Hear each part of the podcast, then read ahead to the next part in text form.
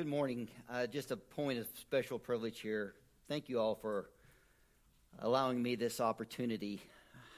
It's always uh, humbling and overwhelming, but I appreciate the opportunity to preach before you this morning. So, if you'll please stand with me and open up your Bibles or look in your bulletins to this morning's text from 2 Timothy chapter 4. 2 Timothy chapter 4, beginning with verse 1. I charge you in the presence of God and of Christ Jesus, who is to judge the living and the dead, and by his appearing in his kingdom, preach the word. Be ready in season and out of season. Reprove, rebuke, and exhort with complete patience and teaching. For the time is coming when people will not endure sound, doc, sound teaching, but having itching ears, they will accumulate for themselves teachers to suit their own passions and will turn away from listening to the truth and wander off into myths. Let's pray. Our Heavenly Father, this is indeed your word, and we pray that you would be pleased this morning to attend unto it with your power of your Spirit, to teach, to instruct, to move upon our hearts and minds and lives, that we might give special attention to it, that we might listen very carefully and closely to it, we pray that our hearts will be edified and that you will be glorified in all things. And indeed, that you will increase. In Jesus' name, amen. You may be seated. This is Paul's last letter.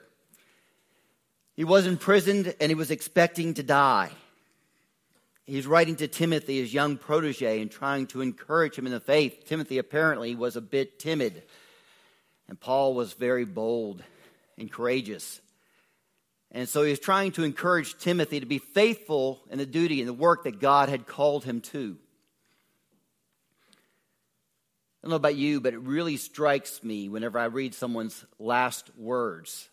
I've had the opportunity sometimes to read a, a lengthy list of, of people's last sayings, the, the last things they uttered upon their deathbeds, and sometimes they can be quite strange. Sometimes they can be quite informative. Sometimes they're filled with regret. Sometimes they're filled with hope. Paul's words are ultimately filled with hope. Later on this very chapter, he will say, I, uh, the, the time of my departure is at hand. I have fought the good fight. I have finished my race. I have kept the faith there is now a crown of glory laid up for me in heaven. Though he was facing martyrdom, certain death, he had such overwhelming victory and joy in knowing that his great God and Savior would fulfill his promises to him and deliver him from that worst of all enemies, death itself, and receive him into his eternal kingdom. When Paul writes to Timothy here, though, he hopes to be able to encourage him in something that is very critical for every minister of the gospel of Jesus Christ. And when I've thought of this charge, I've often thought that it seems most appropriate for those who are just beginning to enter the ministry. Well, on further reflection over the past few weeks, I thought, you know, it really is something that should be preached to those who have been in the ministry for years as well. Because it's something that can be neglected But there's a greater application yet still. Lest you sit back and go, well, this is a charge to a young minister who's going to have to preach the word. So therefore, it has no application to me because I'm a simple congregant who sits out here and listens to the preaching of the word. I think by necessary and logical inference, if Paul's instructing Timothy to preach the word, he is instructing all of us to listen only to the word. And so I think there's a powerful message that all of us can derive from this scripture as well. The first thing I want you to see, though, is a solemn charge. I charge you in the presence of God and of Christ Jesus, who is to judge the living and the dead, and by his appearing and his kingdom. Paul knew a way to put a weight upon a young man's shoulders. He doesn't say, I have a helpful suggestion. After years of personal ministry, I found that this is This is good for me, and I hope it will help you as well as you seek to go forward. Here's a small tidbit of advice take it or leave it, do with it as you please. I charge you. It's a solemn command, a weighty instruction.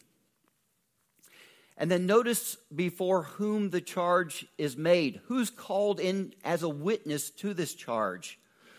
We are so moved by fellow human beings.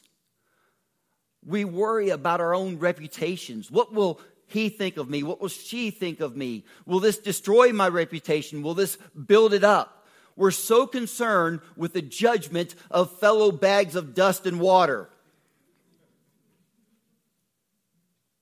Paul doesn't call Timothy to witness before them. I'm not going to bear witness against you.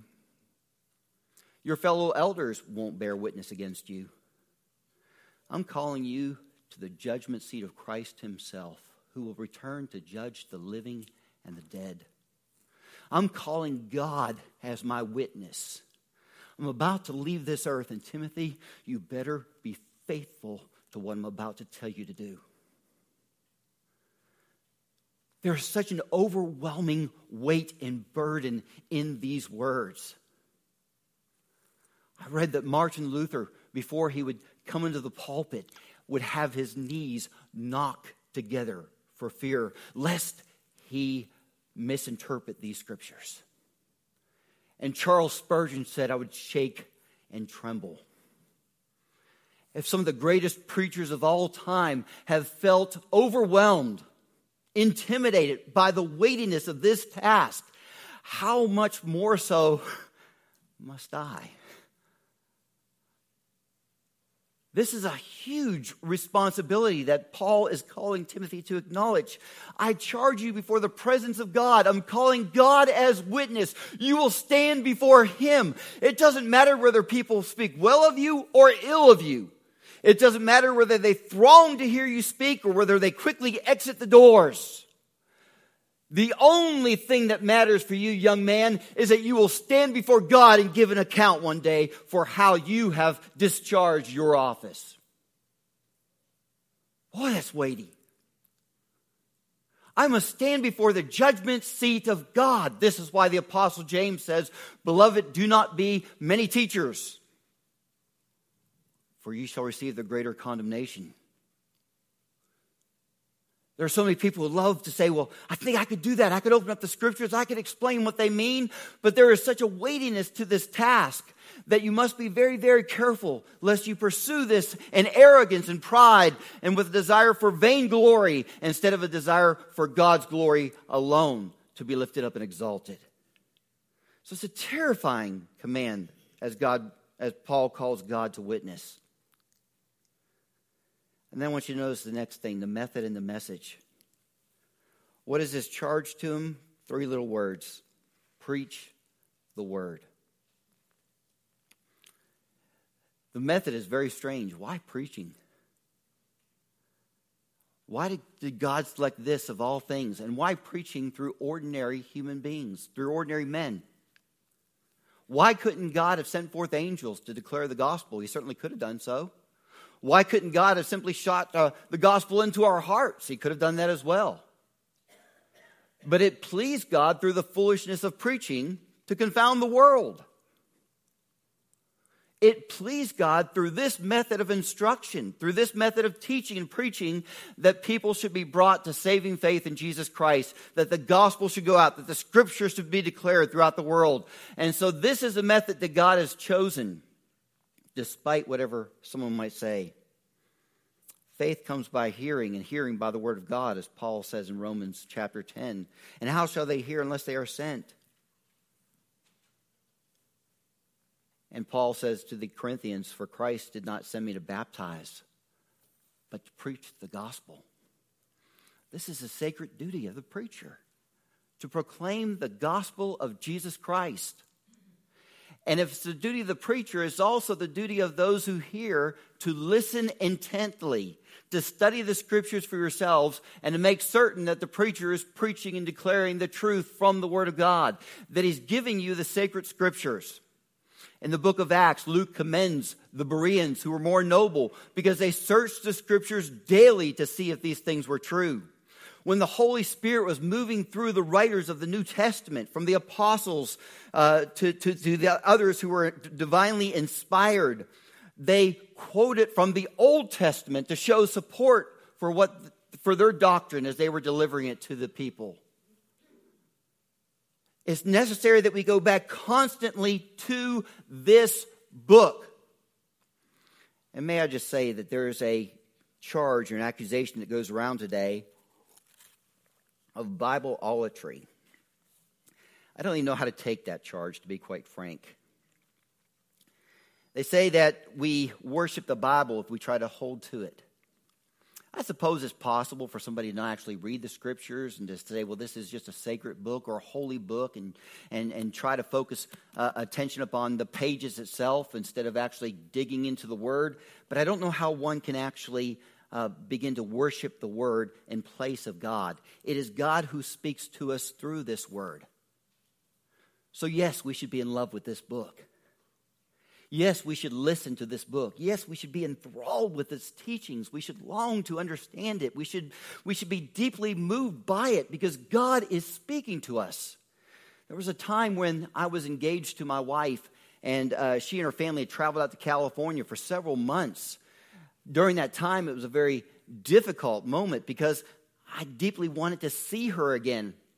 I wanted to be able to reach out and hold her hand. I wanted to be able to kiss her lips. And there was nothing I could do because she was so far removed from me. And so we corresponded frequently. We called each other on the phone. We wrote letters, all kinds of love letters. And it was so precious to me to get one of those love letters from my wife. I can scan to the bottom very quickly and see, I love you. And you know how women like to do that. It's underlined four times and there's 15 exclamation points afterwards to let you know that they're serious. They really, really mean it. And all kinds of hearts in the eyes and all kinds of stuff that they do. This is, this was my wife's expression or my soon to be wife's expression of love and affection towards me. That letter moved me. It gripped me. I couldn't wait to open up those envelopes and dig into those letters to see what she had expressed to me. And I tried so hard to express love and affection towards her in return, probably not with quite the flowery expressions that she did. But I tried to express my love for her as well. These are God's love letters. God has spoken to us. The creator of the universe, the Almighty God, the one who has made us and made us for himself, has spoken to us through this sacred text. Yes, we should be moved by this. And I won't make an apology for holding to this book.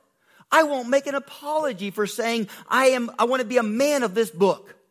I want to believe its teachings. I want to hold to its doctrines. I want to accept its reproofs and corrections. I want to listen to its exhortations. I want to be moved to follow what it tells me to do because this is the voice of God speaking to me. I've told you before, I came from a charismatic background, so we believed in speaking in tongues and prophecies and, and divine revelations and so forth. It's a strange thing to move from that kind of a background to a, a Presbyterian church, but this is the direction that the Holy Spirit led me. There came a point in my life in which I realized what I needed was not some so called fresh word from God, I needed a better understanding of this word from God. And I remember I spoke to my father about this, and we would, in, in love, actually debate back and forth about theology. And in time, he came to see where I was going with this. And he would have people would call him up and go, Pastor, I just really need, I really need a word from God. And he'd say, Okay, let me see, which one shall I give you? Here's the voice of God. Here's where God speaks to us. There are people who think if I could just go into my prayer closet, if I could just sit silently in my room, if I could go up to the top of a mountain somewhere and hear God audibly speak to me, then I could be satisfied. Then I could hear from God. Then I could know God is real and He has spoken and I would be moved and I could do whatever He asks of me. But yet they won't open this book and read where God has spoken. The prophet Isaiah says, To the law and to the testimony, if they do not speak according to this word, it is because there is no light in them.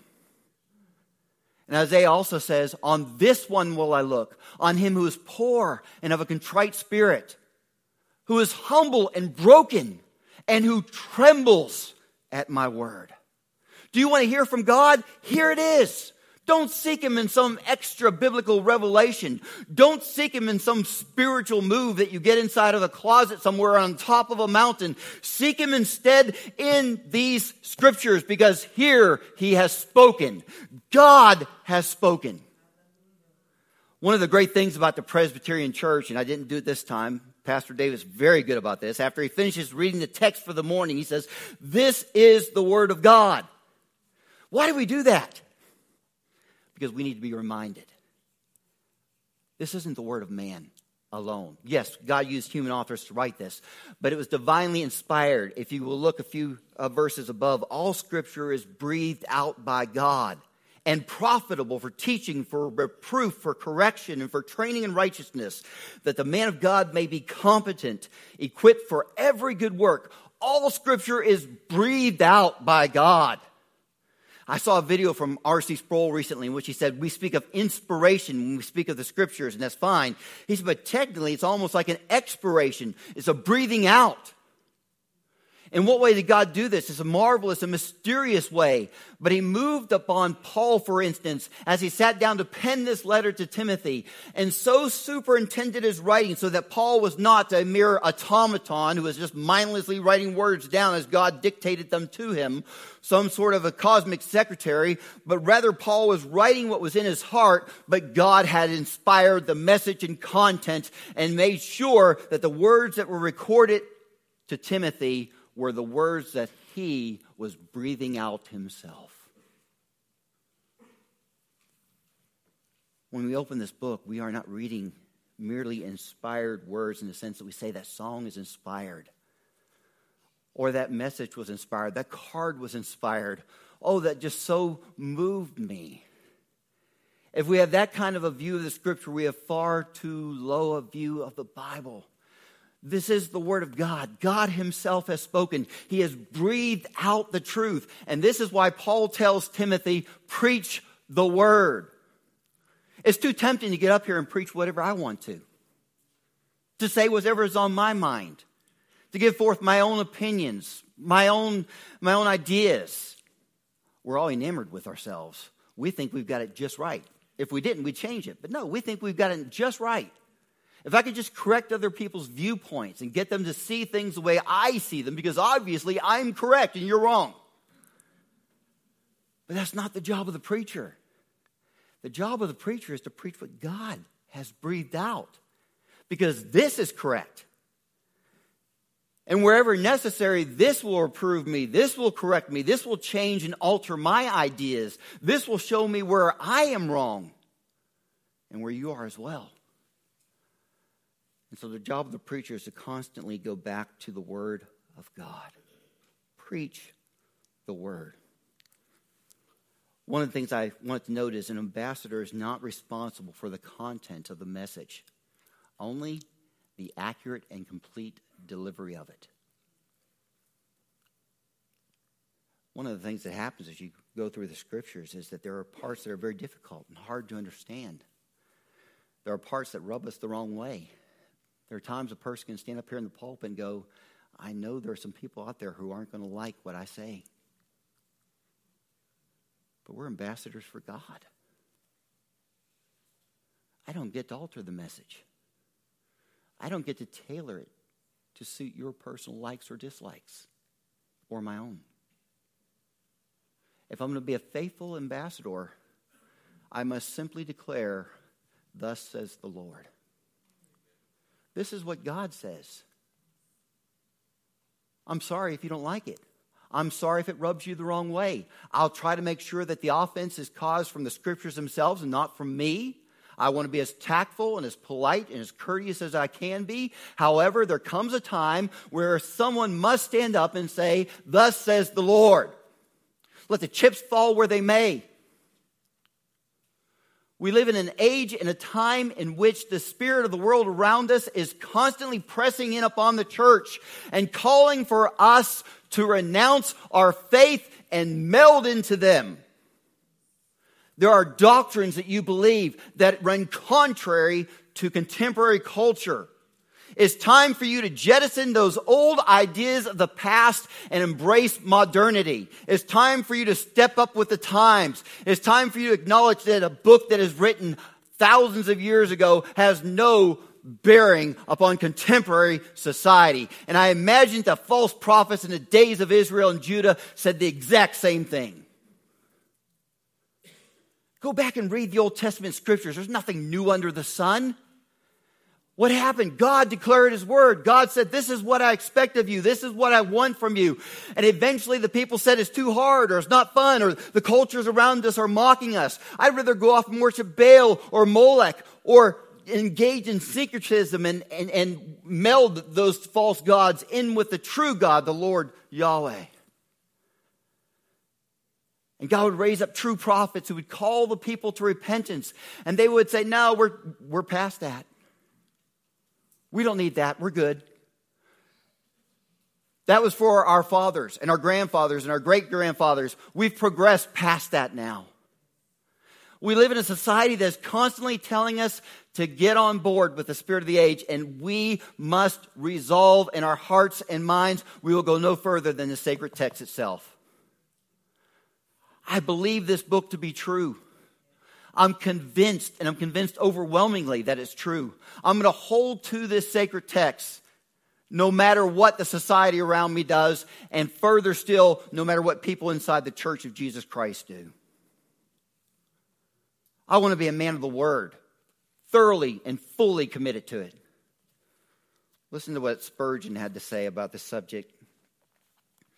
He said, You may do what you will, but as for me, God forbid that I should remove the old landmarks or seek out new paths, however inviting, or turn aside from that which I know to be the good old way. The old truth that Calvin preached, that Augustine preached, that Paul preached, is the truth that I must preach today, or else be false to my conscience and my God. I cannot shape the truth.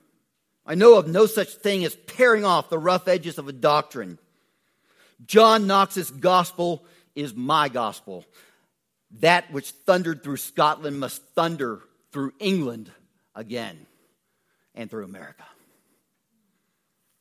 The gospel truth must be proclaimed. It must thunder forth from the pulpits all across the land. There must be a declaration of this is what God says, and we will not be moved from it. We will stand up against the times. Truth is never with the majority. If you go back and look at those who have been persecuted for the faith, they often had to stand alone. Stop counting heads. Stop taking polls. Just because the majority believes this way doesn't make that way right. There has to be an absolute standard, a great touchstone by which we may compare all other teachings.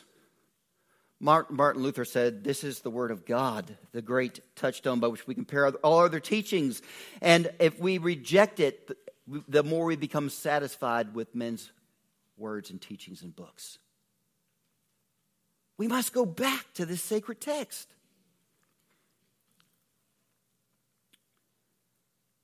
When Peter, who is often credited with sticking his foot in his mouth much too often, in John chapter 6, Jesus was about to, uh, Jesus had some disciples who left him. He had others besides the close 12. And he had some disciples who left him because his teachings became too hard. And he turned to the 12 and he said, Will you also leave me? And Peter said, To whom shall we go? You alone have the words of life. There is no other game in town. Where am I going to go? I want to live. I'm afraid of the impending judgment. I'm afraid of the wrath of God. I want to live. And you and you alone have the words of life. I'll flee to you. I'll stick with you. I'll hold to you because you have the words of life. This is why Paul told Timothy to preach the word, and of course, by extension, for us to obey the word. Spurgeon tells a great story about uh, in, his, in his magazine, The Sword and the Trowel, Back during a time of famine in the city of Rome, an emperor who was only bent upon his own glory sent a number of ships to the coast of North Africa. And their instructions were simple gather up as much sand as your ship can possibly carry and bring it back so that we can redo the flooring for the Roman Colosseum. One ship arrived on the coast of North Africa, and a captain looked at his men and said, I don't want to see a single grain of sand on this ship. People are starving. We will bring nothing back but food. It's the job of the minister. People are starving. This is not the time to give out the sand of human wisdom and intellect. This is not the time to give out the sand of the contemporary society. This is not the, the time to give out the sand of whatever philosophy has pervaded our culture. This is the time to give out the solid food of the solid Word of God. When Paul said goodbye to the Ephesian elders in the city of Miletus, he said, I have not shunned to declare to you the whole counsel of God. The easy parts and the hard, the pleasant parts, and those are a little less pleasant. But I've discharged my duty fully. I've given out to you the whole counsel of God. People are starving, they need food.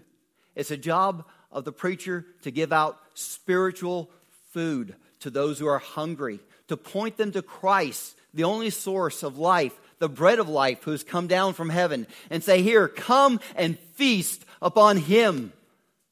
This is the job of the preacher. Not to bring back loads of sand for Colosseum for men's glory, but rather to bring back food so that people may have their lives saved. What does the Bible do? Think about this for a moment. It imparts wisdom. The fear of the Lord is the beginning of wisdom. It gives light for our journey. Your word is a light unto my path and a lamp unto my feet. It rebukes and corrects the erring. We see that in these verses right here. Uh, re- reprove, rebuke, and exhort with complete patience and teaching. It is an instrument for our sanctification. Your word have I hid in my heart that I might not sin against you. And Jesus said, uh, Sanctify them by your truth. Your word is truth. It provides all things necessary for salvation. Earlier in this very book, Paul tells Timothy that from your youth up you have known the scriptures which are able to make you wise unto salvation. It fully equips the man of God at the end of the, the, last chapter, that the man of God may be competent, equipped for every good work. It encourages the downcast. It warns of judgment. It predicts ultimate victory. It accurately diagnoses our condition. It provides the only remedy. It tells us where we come from and where we are going. It is a mirror we may look into and see a true reflection of ourselves instead of the reflection that we give ourselves in our own hearts, which are warped and perverted. It is a telescope that also reveals to us God and the kingdom that is yet to come. And most importantly, it reveals Jesus. Spurgeon once said, I would rather find Jesus in the scriptures where he is not than miss him where he is. From throughout the Old Testament into the New, Jesus is clearly portrayed for us. And since Jesus is the only hope of our salvation, since he is the light of our lives, since he is the only reason that we have any expectancy of being able to stand before God just and righteous and holy and perfect and pure, then we must cling to him and to him alone. And we find him no other place in all the world than here in the sacred text as the Holy Spirit reveals him to us. Notice this too. We are to declare the scriptures at all time. He says, You must preach the word, be ready in season and out of season. When it's popular and when it's not. When they throng to hear you and when they turn their backs upon you. Preach the word. This is a standard, will not be moved from it. All other teachings must be brought to this book and compared with this book, and if they are found to be contrary to this book, then they're wrong. So be faithful. Preach the word, whether it's popular or not, whether it's in season or out, doesn't matter. Preach the word. Hold to these sacred truths, proclaim them. Don't let them be dismissed by you.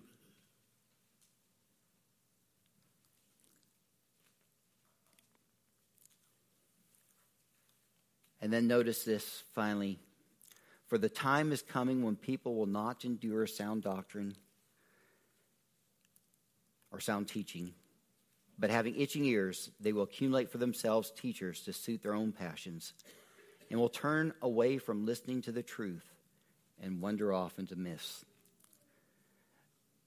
This one always strikes me whenever I read it. Paul knew that there was a time coming when people would turn away from sound teaching. Now, we can sometimes get that in our minds and think, well, that's speaking of a great apostasy towards the end of the ages and so forth. But there's always been times of apostasy, periods of apostasy, and sometimes coming back. We see that in cycles throughout uh, the Old Testament. We see it too throughout the history of the church. Uh, the Reformation was a great time of revival of sound teaching and of the authority of the scriptures and a proclamation of the Word of God. But all too often it follows up with people who then turn their backs upon the scriptures walk away from them. In Germany, where Martin Luther labored so vigorously, even during his lifetime, he said, I see now that people are beginning to turn away from our teachings. And Germany became the hotbed for what's called higher criticism. And all sorts of false professors who rose up in the seminaries and who influenced young ministers who would go into the pulpits, who began to teach things that, well, the Bible is certainly uh, inspired. There are certain things about it, but it's not really fully the Word of God. It contains the Word of God somewhere in there, but there are probably parts of it that are more man's thinking. Beginning to cast doubt upon the authenticity and authority of the sacred text. The Church of Rome herself believes that this is the Word of God, but she puts her traditions on a par with the sacred text and believes that where the two seem to be in conflict, one must yield to the authority of the church and how the Holy Spirit has moved through the church throughout the history. For true Reformed people, though, this is the ultimate authority. All other things must be subjected to it. In our own denomination, we have what we call our Constitution. It's composed of four elements the Westminster Standards, that's the Confession of Faith, the lar- larger catechism, the shorter catechism, and the book of church order that helps us to govern our church. But if you notice in that list of four things, one thing that's not- noticeably missing is this. And there's a particular reason for that. This is not part of our Constitution. This is the supreme authority over our Constitution. The other four things were written by human beings and may be subject to correction and have over time. At various points, the church has said, well, let's tinker with this a little bit or adjust this to try to make it more accurate, more biblical. But this may not be touched. This may not be altered. This may not be changed. This is the supreme overruling umbrella. This is God's voice speaking to his church. And so in the Word of God, we hear the voice of God, and he has ultimate authority over the rest of our Constitution. But there is coming a time, and there already has been, have been times, when people have turned away from the truth and turned aside to myths. When people say, I'm not content with the Word of God, some new doctrine, some new teaching, some new esoteric experience awaits me, some new mystical revelation. It gives me tingling feelings up and down my spine. I feel like I've acquired a certain level of knowledge that's been hidden from others. I've achieved a certain level of realization. I'm now more aware of the universe around me and in touch with that universe.